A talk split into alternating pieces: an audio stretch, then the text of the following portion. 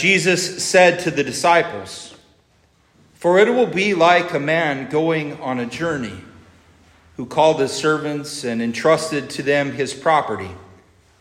To one he gave five talents, to another two, to another one, to each according to his ability. Then he went away. He who had received the five talents went at once and traded with them and he made five talents more. So also he who had two talents made two talents more. But he who had received the one talent went and dug in the ground and hid his master's money. Now, after a long time, the master of those servants came and settled accounts with him. And he who had received the five talents came forward, bringing five talents more, saying, Master, you delivered to me five talents. Here, I have made five talents more. His master said to him, Well done, good and faithful servant. You have been faithful over a little, I will set you over much. Enter into the joy of your master. And he also, who had the two talents, came forward, saying, Master, you delivered to me two talents. Here I have made two talents more. His master said to him, Well done, good and faithful servant. You have been faithful over a little. I will set you over much. Enter into the joy of your master. He also, who had received the one talent, came forward, saying, Master, I knew you to be a hard man, reaping where you did not sow, and gathering where you scattered no seed. So I was afraid and I went and I hid your talent in the ground. Here, you have what is yours. But his master answered him, You wicked and slothful servant. You knew that I reap where I have not sown and gather where I scattered no seed. Then you ought to have invested my money with the bankers, and at my coming I should have received what was my own with interest. So take the talent from him and give it to him who has the ten talents. For to everyone who has will more be given, and he will have an abundance. But from the one who has not, even what he has will be taken away. And cast the worthless servant into the outer darkness. In that place there will be weeping and gnashing of teeth. This is the gospel of our Lord.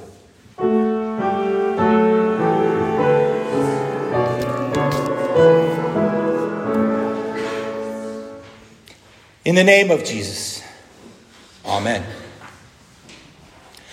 Well, dear saints, often when we read this parable of the talents, we see that word talent and we immediately think of abilities and the things that maybe we are good at. We often say that somebody that is good at something, that they're talented. But when we look carefully at this parable, we see that these talents are, in fact, large portions of money. Large portions of money that are given to each servant to manage. So, what might, may this parable actually be about? Jesus, he uses this parable to teach us about the kingdom of heaven. This parable begins with the man who was about to leave on a journey, and he entrusted his servants with the task of managing his financial affairs while he was away. He divided the responsibility amongst his three workers according to their ability. Five talents here, two talents there, and one talent to another worker. I guess you could call this diversification.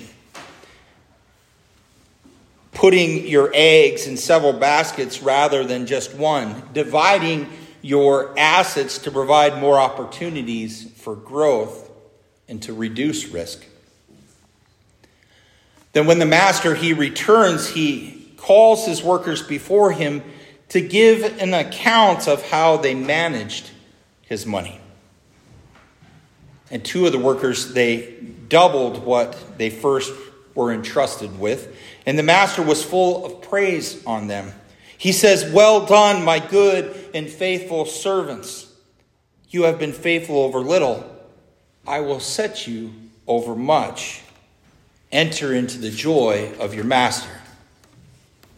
But the third worker, he did nothing with the one talent that he was entrusted with. He'd simply buried it. When this worker gave an account for his actions, the money, well, it was taken from him and given to the servant with 10 talents. Now, in Jesus' day, a talent was used in two different ways. It was used as a, a form of currency and also as a measure of weight. Bible scholars believe that for the average worker, one talent was worth more than 15 years of wages. Now, if you look at that in today's environment, what might a talent be worth? In Montana in 2022, the personal per capita income was just over 60,000 per year, according to Mr. Google. And it suggests that in today's context, a talent could be worth just under $1 million.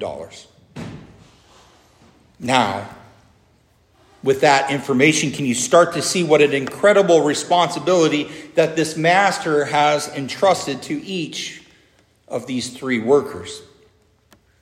Even the person who had just received the one talent has received an incredible amount of responsibility as well as an awesome opportunity. If only the servant had recognized this.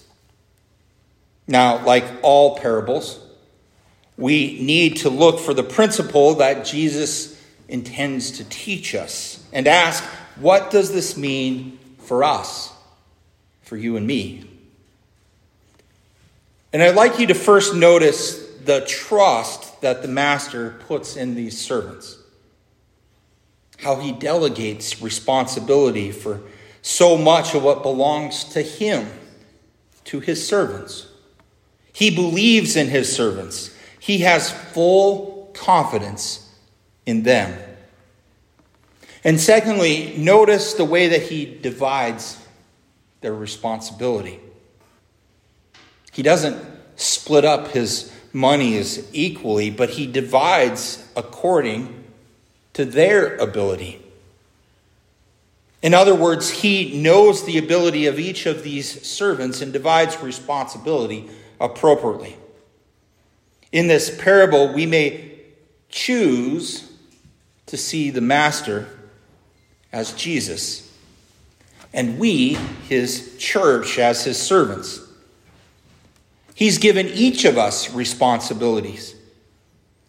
And in giving us responsibilities, he recognizes our unique abilities. And he matches us with responsibilities according to those abilities.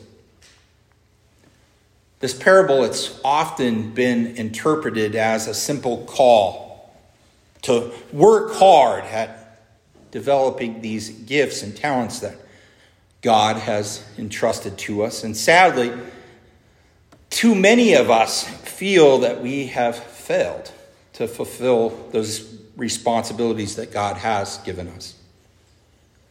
And maybe we feel we have failed to recognize the responsibilities that God first gave us and have failed even to try in the risks that He's entrusted.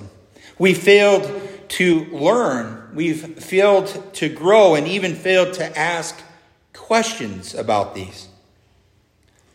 Maybe we feel that we have failed to use our abilities to fulfill these responsibilities. However, the challenge that we face is to recognize our responsibilities and just how to fulfill them. While it is true that God wants us to use his gifts and to multiply them for the benefit of his kingdom, we are not judged according to the quantity of the work that we do for God or even the quantity of that work. So, neither quantity or quality. Rather, we are judged by our response to this call, by our willingness to do as God wants us to do by our willingness to risk all that we have been given for the sake of the kingdom. Just as Jesus Jesus risked himself for us for our sake. As Paul writes in his letter to the Ephesians, for it is by grace that you have been saved through faith. And this is not from yourselves, it is the gift of God not by works so that no one can boast. But if we reduce the parable of the talents simply to saying that we must be productive for God or else be condemned, then we miss what is good about the Christian life. We miss the good news of Jesus Christ, the good news of the grace and the mercy won for us on the cross.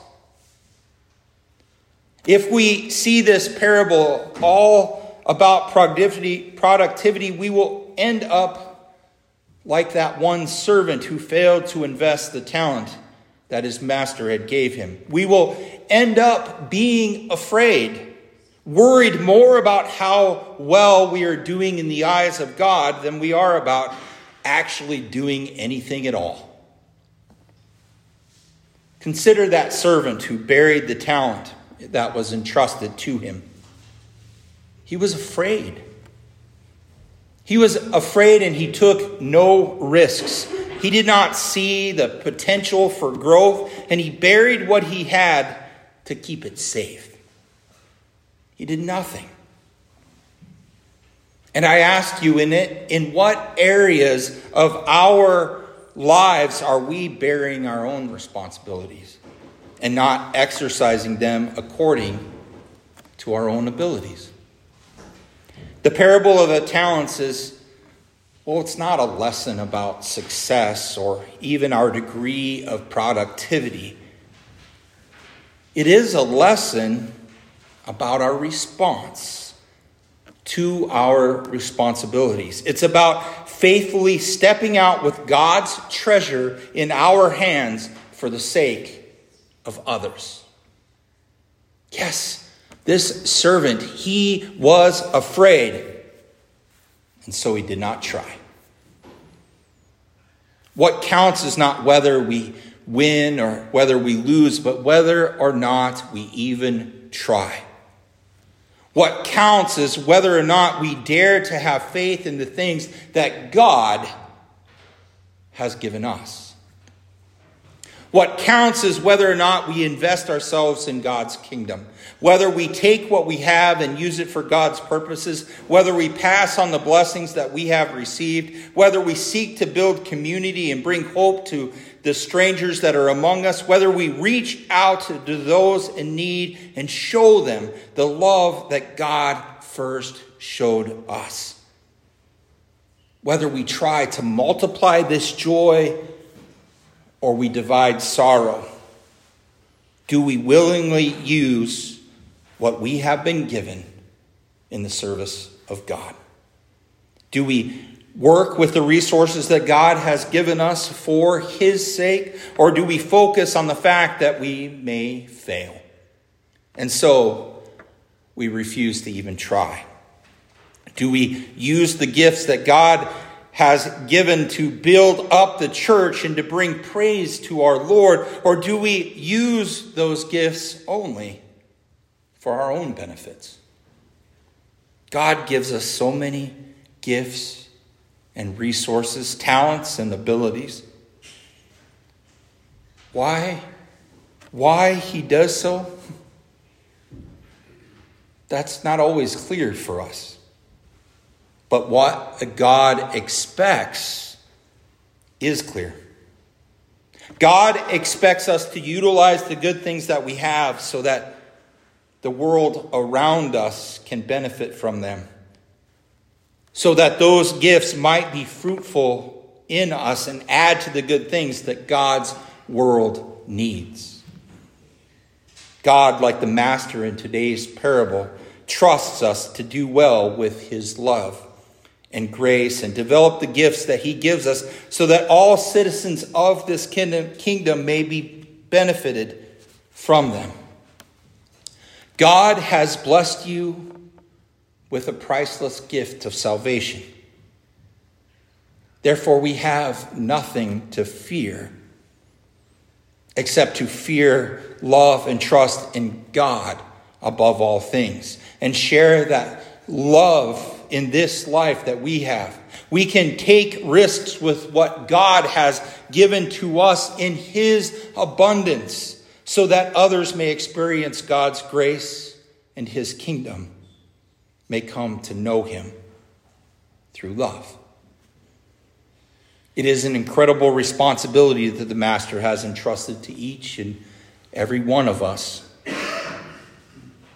But remember, He doesn't leave it all up to us.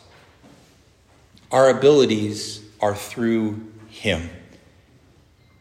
And He is right here with us, guiding us, directing us, and discipling us.